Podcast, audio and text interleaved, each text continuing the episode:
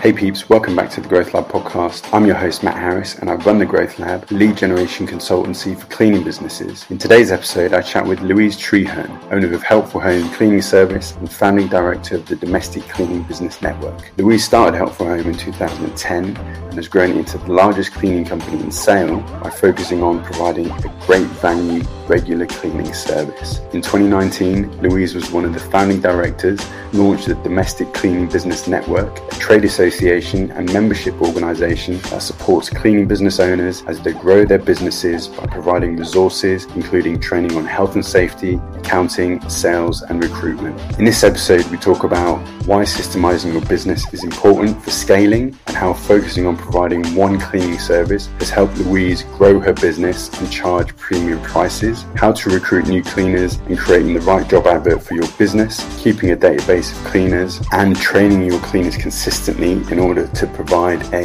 great cleaning service, developing a four-day on- developing a four-day onboarding process for new staff and why training is important recording data, tracking KPIs, and how to maintain cleaning standards, and starting the DCBN in a service station with a mission of increasing the floor price of the domestic cleaning industry. For weekly tips on lead generation and insights on the most successful strategies, tools, and tactics to help grow your cleaning business, sign up for the Growth Lab newsletter via the link in the episode description. You ready? Let's dive in.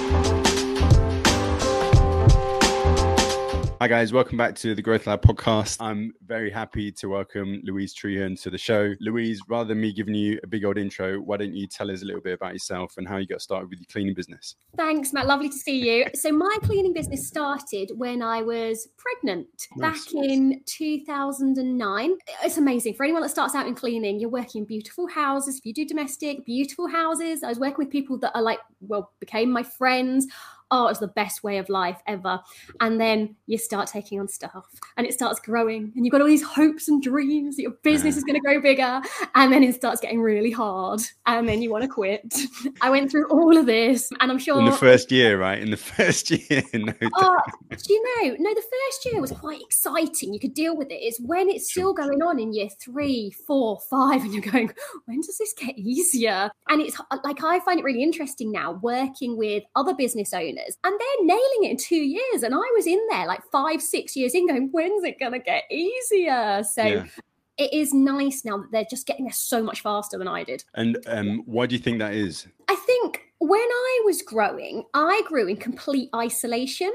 So sure, I sure. was like a small cleaning business owner in my local area. And I remember phoning other cleaning business owners. And um, we had a problem, which would be quite familiar, in that one of my staff left early happens all the time. We'll all know that. Mm. And um, I phoned them up and I said, you know, what, what, do you do? You must have this problem. And they were like, and who are you again? Why should I help you? And I was like, come on, I'm going to find out the answer anyway. Let's work together. And it turned out that maybe that's not the best approach to take with your competitors. So they didn't want to be my friend, which was a bit sad. Um, some of them did in the end.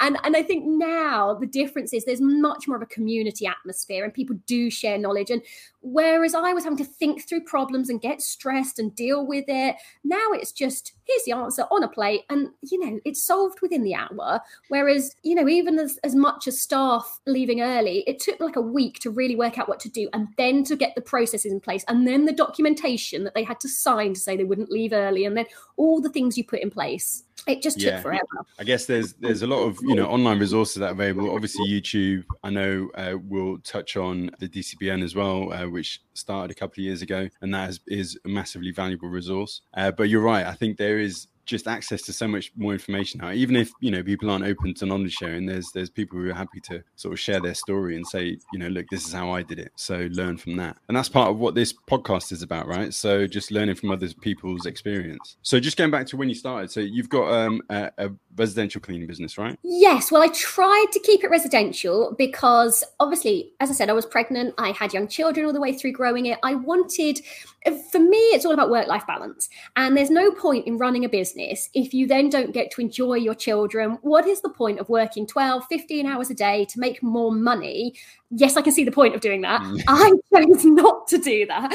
I always chose to keep my business a bit smaller. I probably, no, I definitely limited growth of my own business because I always, to me, it was more important to have that work life balance. And I forgot what the question was. Like, no, no, I, I just said, so you've got a, a resi cleaning business. So how, yeah. how did you go about like winning your, your first client? Oh my goodness. So you remember this was a long time ago, Gumtree. So Gum, oh, back wow. then, Gumtree was free. So this was a long time ago, yeah. and I took on my first customer at seven pounds an hour, um, which all of you will be cringing at. it was a long time ago. Inflation's happened since then. Yeah. So, and at the time, ten pounds an hour was an all right price. I think I was up at twelve pounds an hour within about six months because I yeah. quickly realized the error of my ways. So it was it was Gumtree that started me off. Social media although Facebook and things had existed, it wasn't like it is now. Um, yeah. Now you would just go straight on Facebook or Instagram, even TikTok, not quite as effective. Whereas back then it was Gumtree. Yeah, Gumtree. I remember using Gumtree. You need to dig around a little bit. And did you post adverts on Gumtree as well? Did you like I refresh quite regularly? My, yeah, my two pound adverts. Yeah. Um, got chatting to people yeah, it worked. And then, like a lot of businesses, it's word of mouth. So, probably because I was charging seven pounds an hour, gosh, my name got it rippled around there. I had leaflets, and um, so I put those up in the Tesco's and the Sainsbury's and and leaflet drops. Now I would not touch any of those. I'd go straight for advertising online and doing search engine optimization and those kind of things.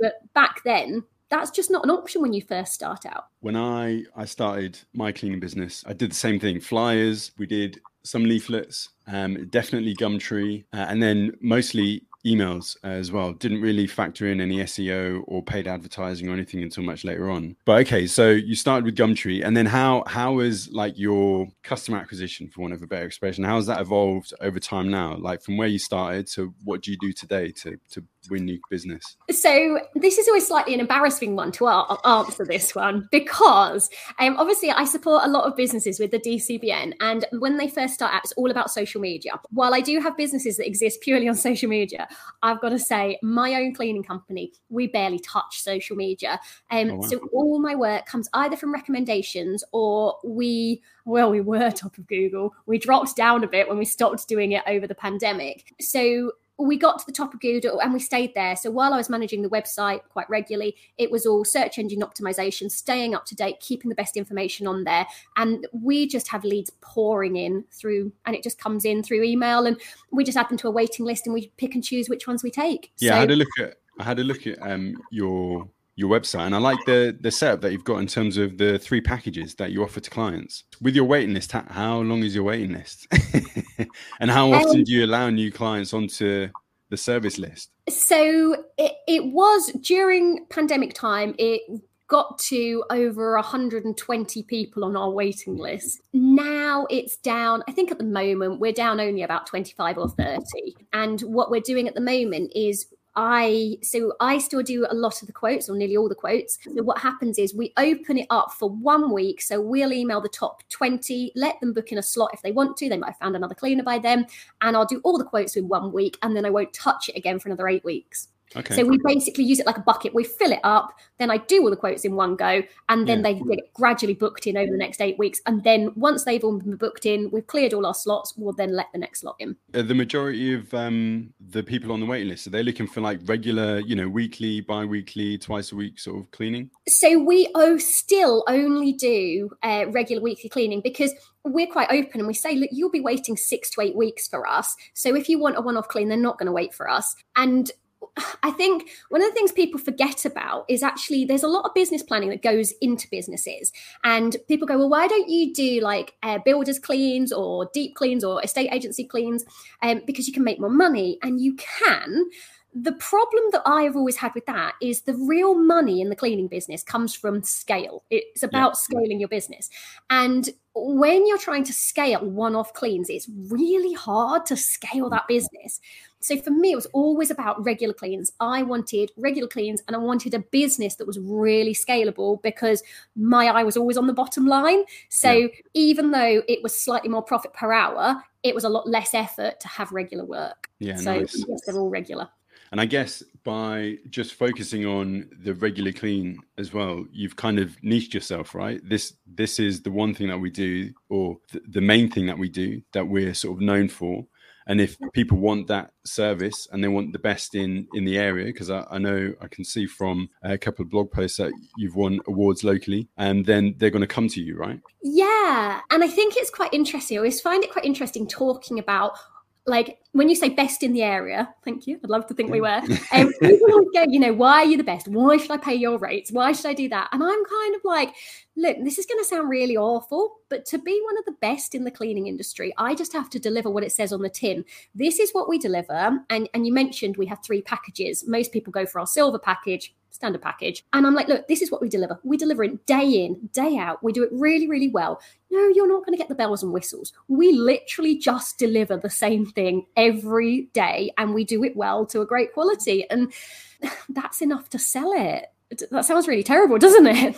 No, no, that's that's good. I mean, you do what you say on the tin, right? I mean, that's that's kind of what people want. It's the consistency in the service. How have you managed to build up that consistency over time, especially as you've grown the business in terms of you know recruiting staff, training staff, that sort of thing? What how, how have you managed to keep a, a handle on that? So this is what makes businesses scalable. It's the training and the quality systems. And if you look at sort of some of the businesses that haven't done so well, when you've seen the big players really start to enter the domestic market, like Amazon tried to get in and they fail based on quality. It's really hard to have a robust quality system in the domestic industry.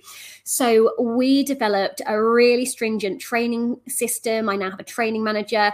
A good few hmm. years ago, we started with training videos, which at the time was revolutionary. Hmm. Now, loads of people deliver training videos. That's that's kind of what's done. That's brilliant. It's so easy to do your own. Now we've written out the syllabus for the training. Obviously, it helps. We've done joint as the DCBN, we've produced joint uh, training courses with um, the British Institute of Cleaning Science on training staff. So, of course, I'm going to take all that knowledge back to my own business and go, right, let's take that and let's improve it and use it in my own business. So, now my training managers are really good, really well trained. And we now expect someone from the moment they start with us, within four days, they should be up to speed, up to quality. And, and that's really hard going. It used to take us a month when we first started to get people wow. to the standard. And that's pretty normal in the domestic industry. Like, and even experienced people, I'd still expect good two, three weeks. So the fact that we can now get there in four days, we're going, wow. Yeah. How, how have you done that? I've spoken with uh, a few business owners, and they generally sort of say, you know, two weeks, maybe three, in terms of the onboarding process, and then going out for a test clean and getting feedback, and you know, making sure that they understand the training program and all that kind of thing. You know, how, how have you gone from, from a month to four days? That's awesome so first of all you have to systemize your entire business so as i said we deliver one clean so my staff don't have to learn loads and loads of different things they just deliver one clean no matter what the house is no matter what the circumstances they deliver the same thing every lounge is done the same way every kitchen's done the same way no matter what the customer wants if they want a variation go with a different company, which makes it easier because I'm then not training five or six different processes. And we do this on deep cleans. Well, we don't do deep cleans. So you get a first time clean and that's it. And then what we realized is that when you're trying to train people, so I think as business owners, we all focus on money, money, money. And hmm. when people are training, we're aware that they cost us money. So what happens is we go out into a house and we go, well, you know, I can't just stand here watching them. I better clean as well. And so you as the trainer are then half watching them or they're stood watching you. And can I just say, nobody learns by standing there watching you. Mm it doesn't work. And that's what happens on most training. At best, you do what we used to do. You watch a video, then you'll watch an expert, and then you've got to do it. Well, what I realized quite some time ago is that doesn't work. That is what happens in the whole training industry, in, in the cleaning industry. So what we realized is actually by stopping that process and realizing that cleaning on the job is not a good learning environment and shadowing someone not dedicated just to teaching you doesn't work. So then we said, right, we'll bring it back in house. We brought it back into the office. I've got a fair size office. Mm. Um, so we could do the training in the office. And we said, all right, the first day we will just teach them every skill and they're going to get hands on and they've got to perform every part of the skill. So before we even take them into a house, they can do every part of it so that they're not lacking in confidence. They're never stood there going, I wonder what to do. So by the time I put them in a bathroom on day two, they know exactly every little part of it. They've practiced in our office. Then they've got their laminated sheet with their steps one to 15. Mm. I can't remember how many steps are on it. All they're going to do is look at that, which means that from my trainer's point of view, she's not trying to sit, stand in a cramped bathroom with somebody, and people learn better and faster. And so, how how do you continue that training once they've gone through the four day process? Do you have like you know continuous professional development? Is there like a recap? Do you have toolbox sessions every month or you know every quarter whatever the case may be? So we have um, they meet every morning at nine o'clock um, to run through what's on their day. So you can't see it behind me because oh, this looks like I'm in a lounge. Um, palatial lounge. up on the wall. And if we need to talk about a specific like toolbox talk, so that might go off. There's something specific that for that day, or we would have a trend for that week. So it's a series of slides. If um, something new came in, they'd have to sign for it and train on it. Um, but we also have uh, my training manager also has a very robust quality system. So she would go in and we do every cleaner would be expected to be checked on twice minimum twice to three times a month. And what okay. we start to do is build up data. And once you've got data you can do things about it. So if you there's no point in going to a cleaner and saying oh you missed the plug hole. And that cleaner go oh oh whoops did i? And you go hmm. yes you did. Could you go back and do it? And then they're like, oh, you know, why are you always picking on me? And they always say, oh, I was just about to do it. You will have heard every excuse under the all of this. Right. So we listen to these. And guess what? They weren't just about to do it, but you can't stand there and argue it when you're in a house. So what we realized when we said, right, eh, we hit them with data. So you sit down and you go, right, on four out of the last 10 uh, jobs, you missed the plug hole. They suddenly mm. go, oh, right right. Well i better do something about it. So then it's sit down and it's it's building in a structured way of checking and learning. Um so it's not just constant nitpicking at them that they'll remember for two days. If you sit down and give them the data they will actually improve and do something about it. And when you focus on like improve you know say throughout the month there's maybe three areas that they are consistently missing will you focus on one area at a time to make sure that they improve that area first? Or will you like roll them up into i guess one correction and say look these are the three areas. Like recap in terms of the training that you need to do here and here and make sure that you know you implement that in the in the next month going forward so that you know we can get your your quality checks back up to if if i was finding three areas something's going a bit wrong. Like i wouldn't expect to find three. But if i was finding three areas um yeah. i would be going well what's the underlying cause here? Because three is a lot of areas to be consistently going wrong on. So i would be going well what's the underlying cause? Are you being disorganized? And actually you know and that's the most common one. Actually you're approaching this entire clean completely wrong. If you are disorganized about a clean, then you're not being systemic, which means you're missing three areas. So would I tackle all three? I if I had three, I'd look for the underlying cause. If I had three and we were tackling the underlying cause, you'd probably find those three would get fixed from that. I don't know. I don't have three at once normally. underlying cause. Speaks for itself, right? Which is the process is pretty robust and normally there would be the underlying cause might be something's going on at home or you know my child's not sleeping. And and so actually when you drill down the, they don't suddenly turn into bad cleaners.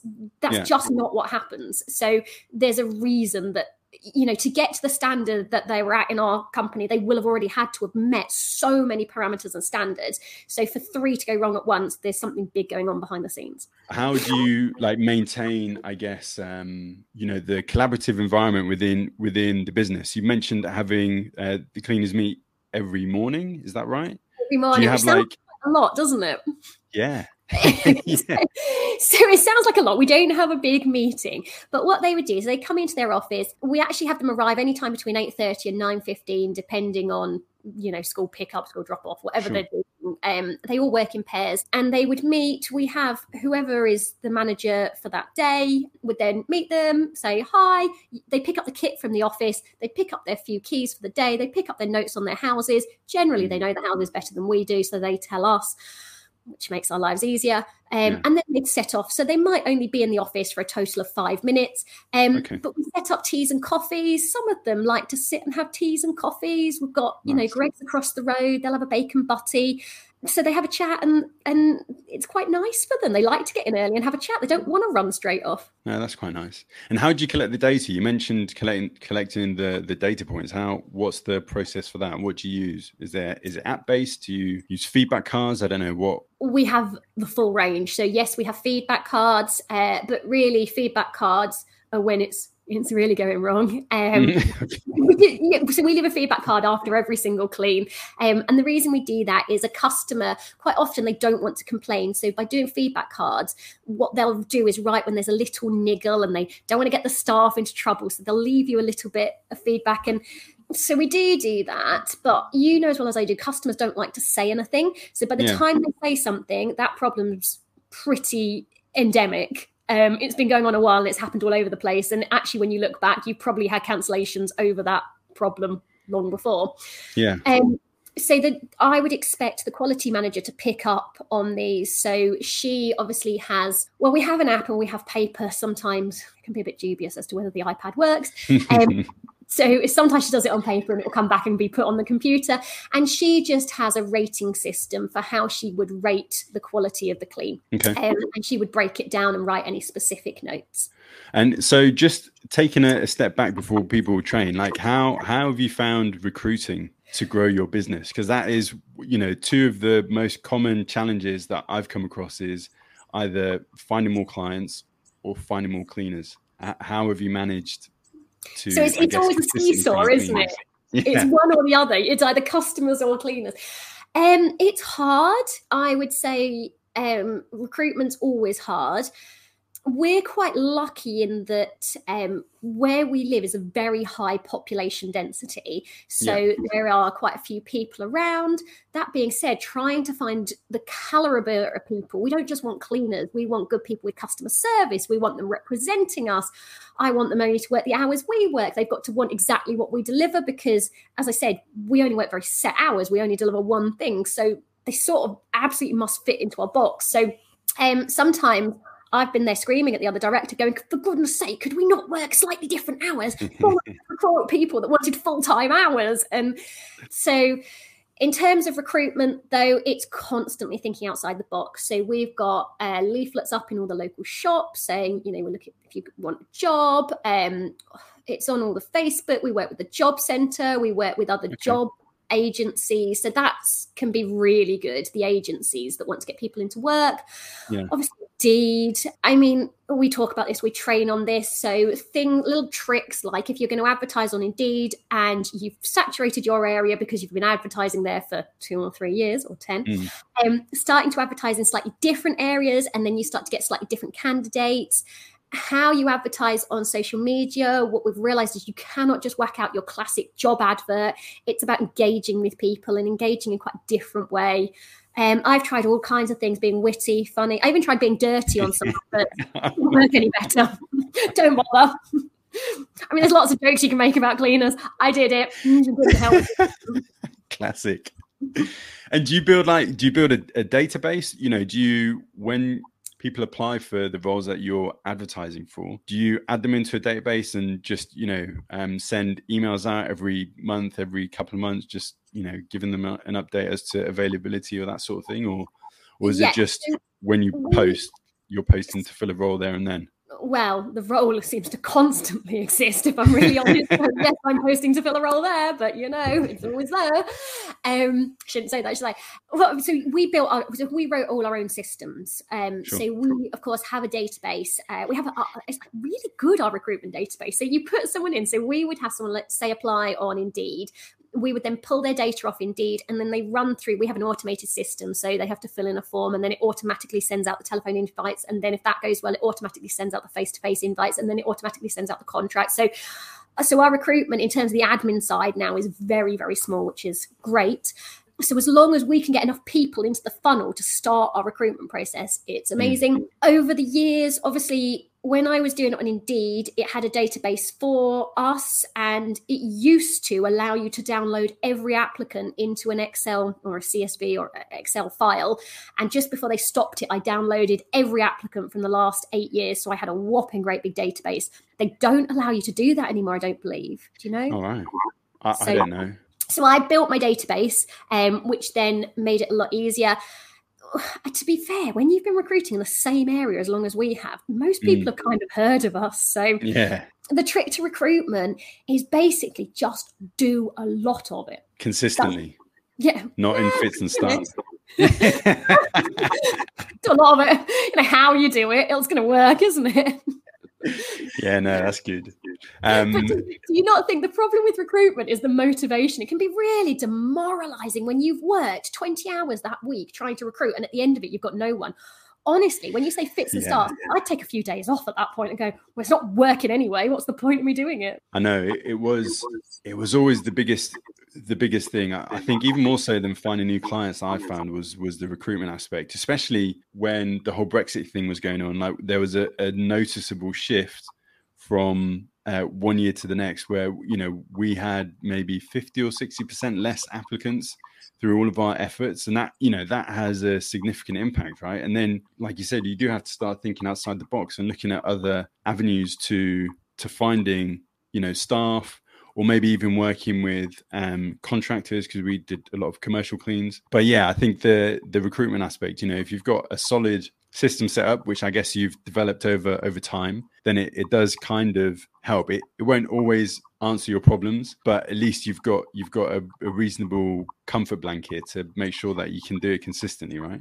yeah i think i think the system helps in that the system for me the hardest thing about running a business is it's very emotional I don't know if you find this. It's quite hard. It's it's ups and downs. It's roller coasters.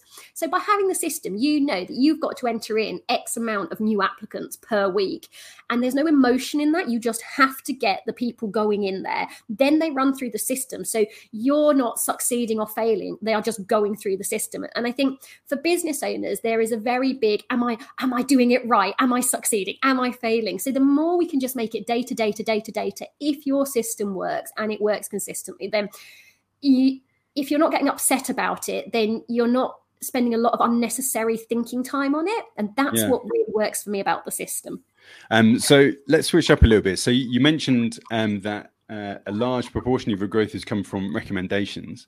So what what does the the customer service element look like? I know obviously the the training aspect and you want to deliver consistently, but what where do you go like above and beyond for, for customers in terms of you know making them feel valued and getting them to buy into the business and that kind of thing? Like what what sort of steps do you take in that respect? Do you know i don't think we do. Um you just deliver consistently what you say on the tin. that's it so and they're happy with it. So if they had a little niggle let's say. No i don't think we do. I think you know, if you think you're going above and beyond, then yeah. you're probably not doing it right. Uh, you know, we just do good customer service. So, for example, um, if there was the slightest inkling something was going wrong, then again, you are just going to follow the system. So, they're going to get a phone call, they're going to find out what's wrong. There's a set list of um, solutions. So, if it was just, oh, you know, you missed a little bit of skirting board, right, would you like a discount for that? Or would you like our training manager to go round? We can send the cleaners back. So, we just know everything, just deliver it consistently.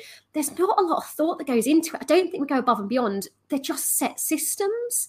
Yeah. But nobody has to worry about it. And so we have a no quibble policy. So if something's broken, we'll fix it. We'll never question it.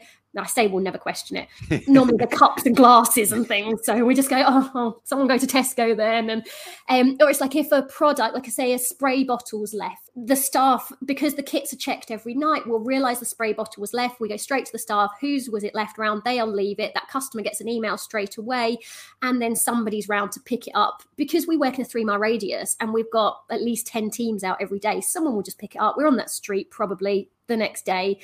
So everything's just systemized. So people don't think they get an exceptional level of service in that I don't think we give that real personal level of service. Sure. But sure. we give a really consistent, solid level of service. Yeah. You know, you're not going to get one person treated significantly better than another, but the whole lot will get treated well. And I guess that's that's where that's where the value lies, right? Um, yeah, I think when it was me that was running all the customer service, you know, I got really personally involved and I loved mm. it and I'd go above it's easy and beyond. to do that, right? Easy. Yeah.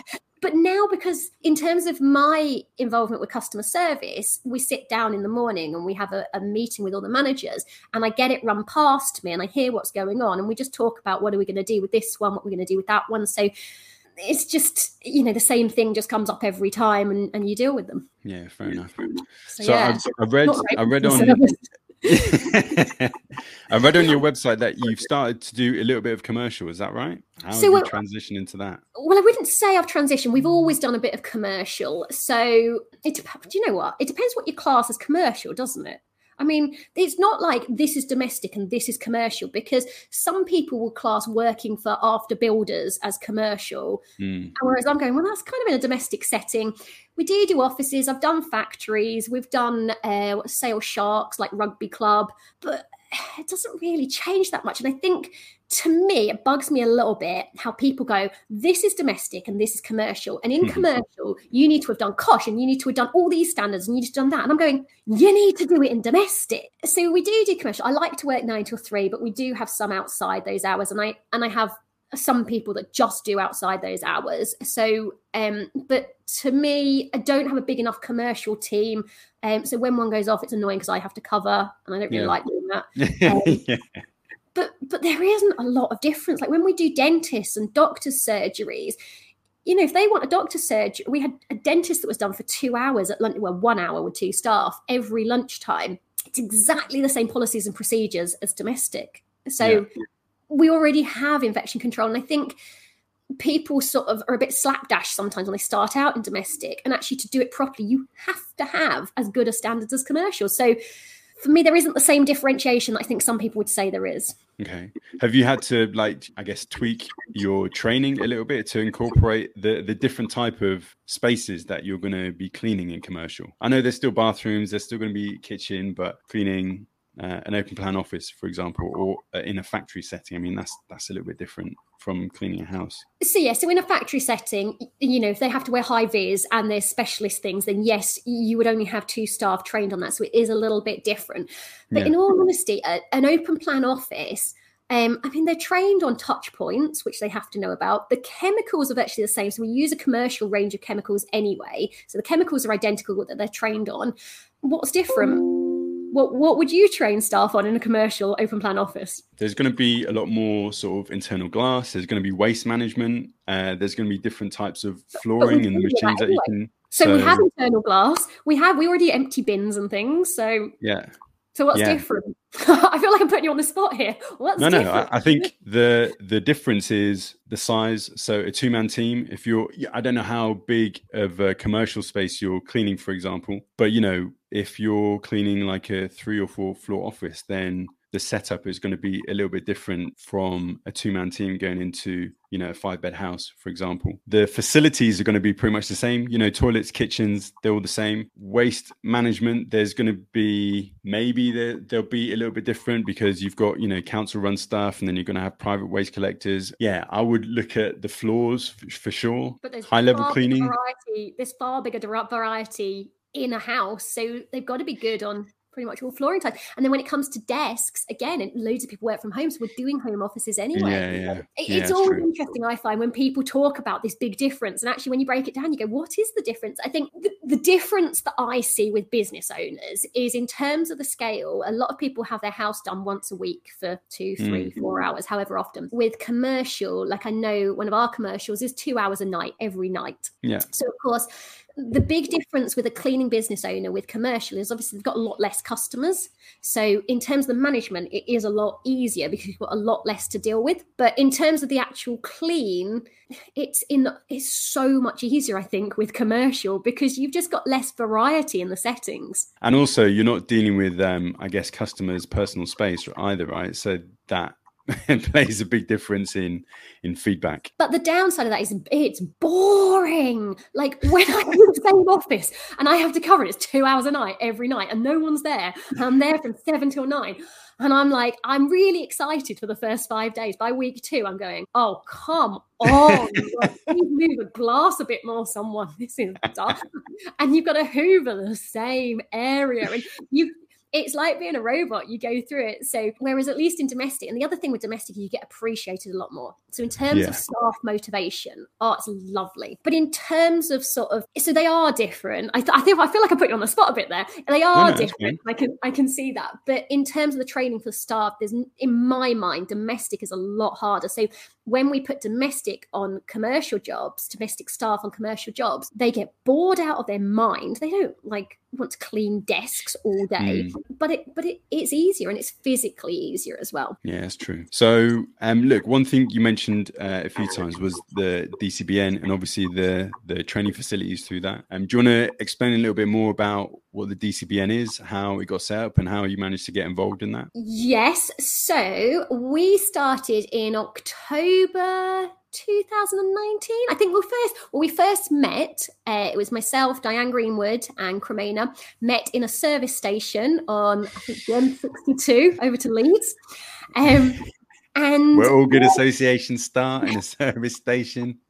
And um, they were available and they had worked in a trade association for domestic cleaning previously. So I approached them and I was like, let's do it. Let's set it up. And they were like, no, Louise, it's really hard work. And I was like, come on. Like, people need us. Like, the industry needs some more support and someone representing them and someone fighting for some of the causes that, you know, none of us want to take on individually.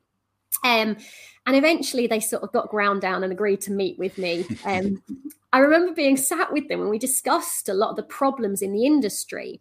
Things like there are cleaners charging £10 an hour. How do you fight against those? And we're not getting represented. Uh, the VAT situation for domestic cleaning is just mm. ridiculous. And things like that. And I remember sort of sitting there and I felt a bit like Evita, where these are all the problems, Louise. You go off and solve them. And I was like, I can't solve these problems. How do I stop an entire industry undercharging? How do I, you know, start tackling that? And and you know, I had about list 10 problems. And I remember one of the things that we started to do with the undercharging problem, we looked at why people were undercharging. And part of people didn't understand the costs involved in cleaning, and some people didn't have the confidence. Um, and those were sort of the two main issues. So we went, right, how do we get them to understand the costs? And we tried preaching at them and we tried telling them and sort of banging them on over the head with the answers, you know, mm. metaphorically on, on um, social media. And they got annoyed, and I got kicked out of a few groups telling them that they were wrong and you can't charge £10 an hour. Turns out it gets quite a few people's backs up. So um, don't do that. Um, so then I produced a Solar Cleaner spreadsheet. So for a lot of people that run cleaning businesses, they, they often don't like numbers. So we got a spreadsheet and I broke down every cost. So at the time, it was costing 20p per wash for washing cloths, and we were going through um, literally breaking it down to that level of detail. Mm. So every cost and it would automatically work out what they were earning per hour. I think did it cover their break even? It might not cover the break even point. I think I put it in there, but then took it out because sure. it was a bit too complex. Um, but we gave them all the figures and the data they needed, so they so they knew exactly what their profit margins were. And so then instead of getting into arguments with people, we would say things like, well, if you can fill in this spreadsheet and you can send us a screenshot where you're making more than minimum wage, we'll back down. And mm. to date, nobody has managed to clean at £10 an hour, given that minimum wage is about to hit 1042. No yeah. one had actually sent me this screenshot saying I can make minimum wage. And and that really started getting people thinking. And what we realized was actually, if you want to change hearts and minds and thoughts, it had to come from data and it yeah. had to come from the individuals wanting to change because shouting at them wasn't working. The DCBN, I, I was lucky then we had quite a good platform. We had a really good group of people um, that really believed in changing the industry and making it a fairer playing field. And I think a lot of people were sick of seeing America charging their $50 an hour. Mm. And we were we were struggling to charge 15 and it's interesting now as minimum wage is hitting 1042 you know for a for a cleaning company and domestic cleaning you are looking at charging 25 plus vat. So it's 30 pounds an hour. And that's what it's going to have to be now. We are approaching really uh, copying and learning from the US and starting to approach their their levels and their wages because I, I, think when you start looking at the numbers, you we can't keep delivering at the kind of rates we were. There was a real culture in the UK that cleaners shouldn't be paid that much, and mm. Last 10 years, that's changed massively. Yeah, that is very true. And is that um so the the spreadsheet or the calculator is that available on the DCBN website? Yep. So we put it in. If you go on the DCBN website, we have free resources. The Solar Cleaner spreadsheet is in the free resources, uh, along with a couple of other things. I'll have to pull it off. I don't know what's in there. I don't yeah, get no, the. No, that's fine. That's fine. We'll stick we'll stick the link in the show notes anyway. So that's cool. So there are there are all the most important things are in there in free resources. You've got templates, I think, on some of the most common things you need. But if you want the proper contracts, unfortunately, well, no, I say unfortunately, we've now we it was membership only, so you'd have to sign up for membership because what we didn't want to do is just give people the information and not give the training and things to support it. Yeah. So we used to have membership and we'd um, keep rolling out training. And if you do sign up as a member, you get a massive document library, all your contracts, your mm. contracts of services, whatever you need, just about everything you need. Yeah. Um, and a massive library of video training, how to raise your prices, how to quote, uh, telephone quoting, video quoting, um, it, health and safety, how to deal with holiday pay. The list goes on. There's wow. so many in there. Um, but then what we've realized that some people just wanted the contracts. So we have now started, you can go on the online shop and just buy the cleaning contracts. Okay.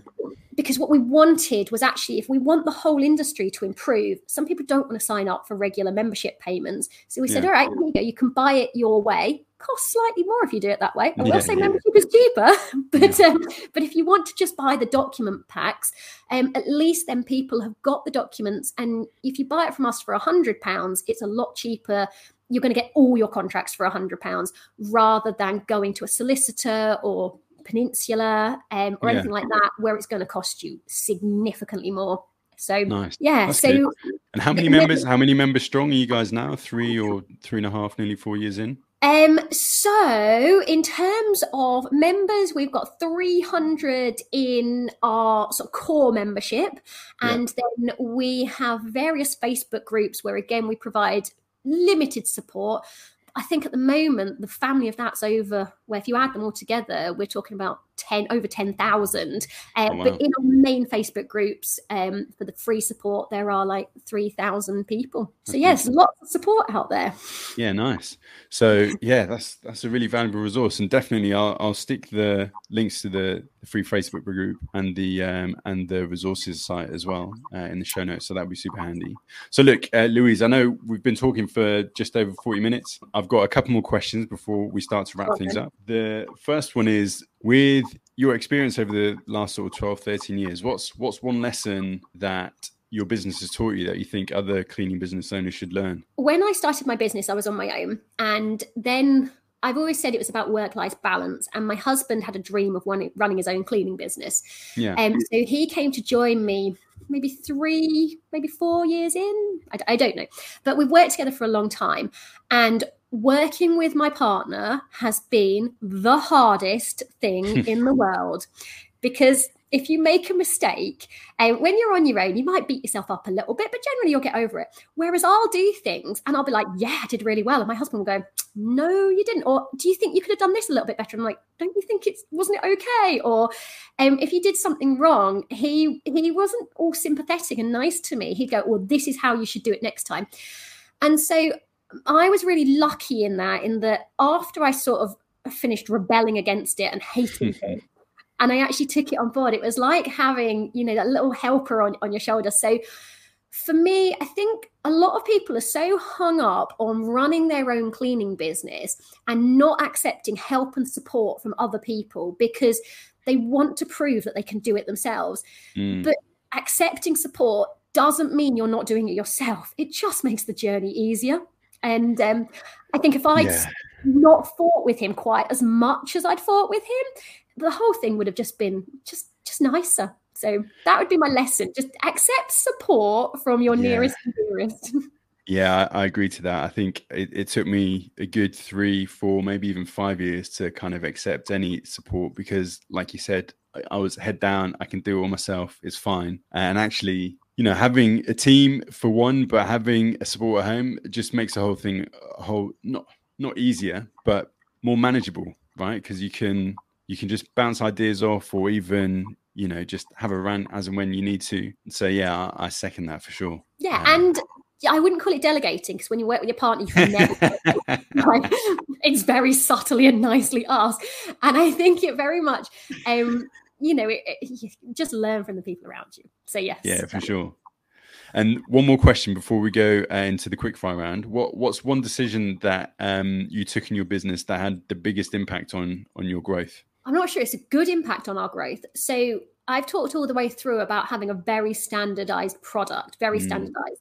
I will say that has restricted our growth quite a lot. So we always focused on having the very best quality. It meant we hadn't grown as much. So, but the the plus side of that is in terms of prices, we can charge an absolute premium because we do chart we do provide a really good quality despite me saying our customer services aren't above and beyond it is a really good quality for what we deliver so i think a lot of people focus on growth growth growth growth growth and they're not looking at the bottom line mm. so if your plan is to grow and become you know 100 people strong and and not make much of each people then that's one business route to go down um, but what a lot of people do is find that they can't manage more than 10 to 15 people, particularly in domestic. And they're going, well, I'm hardly making any money. And so my advice on growth is remember what you're growing and just growing a team isn't really growth. The only thing that matters is the bottom line and you can do that without having a massive team would be yeah.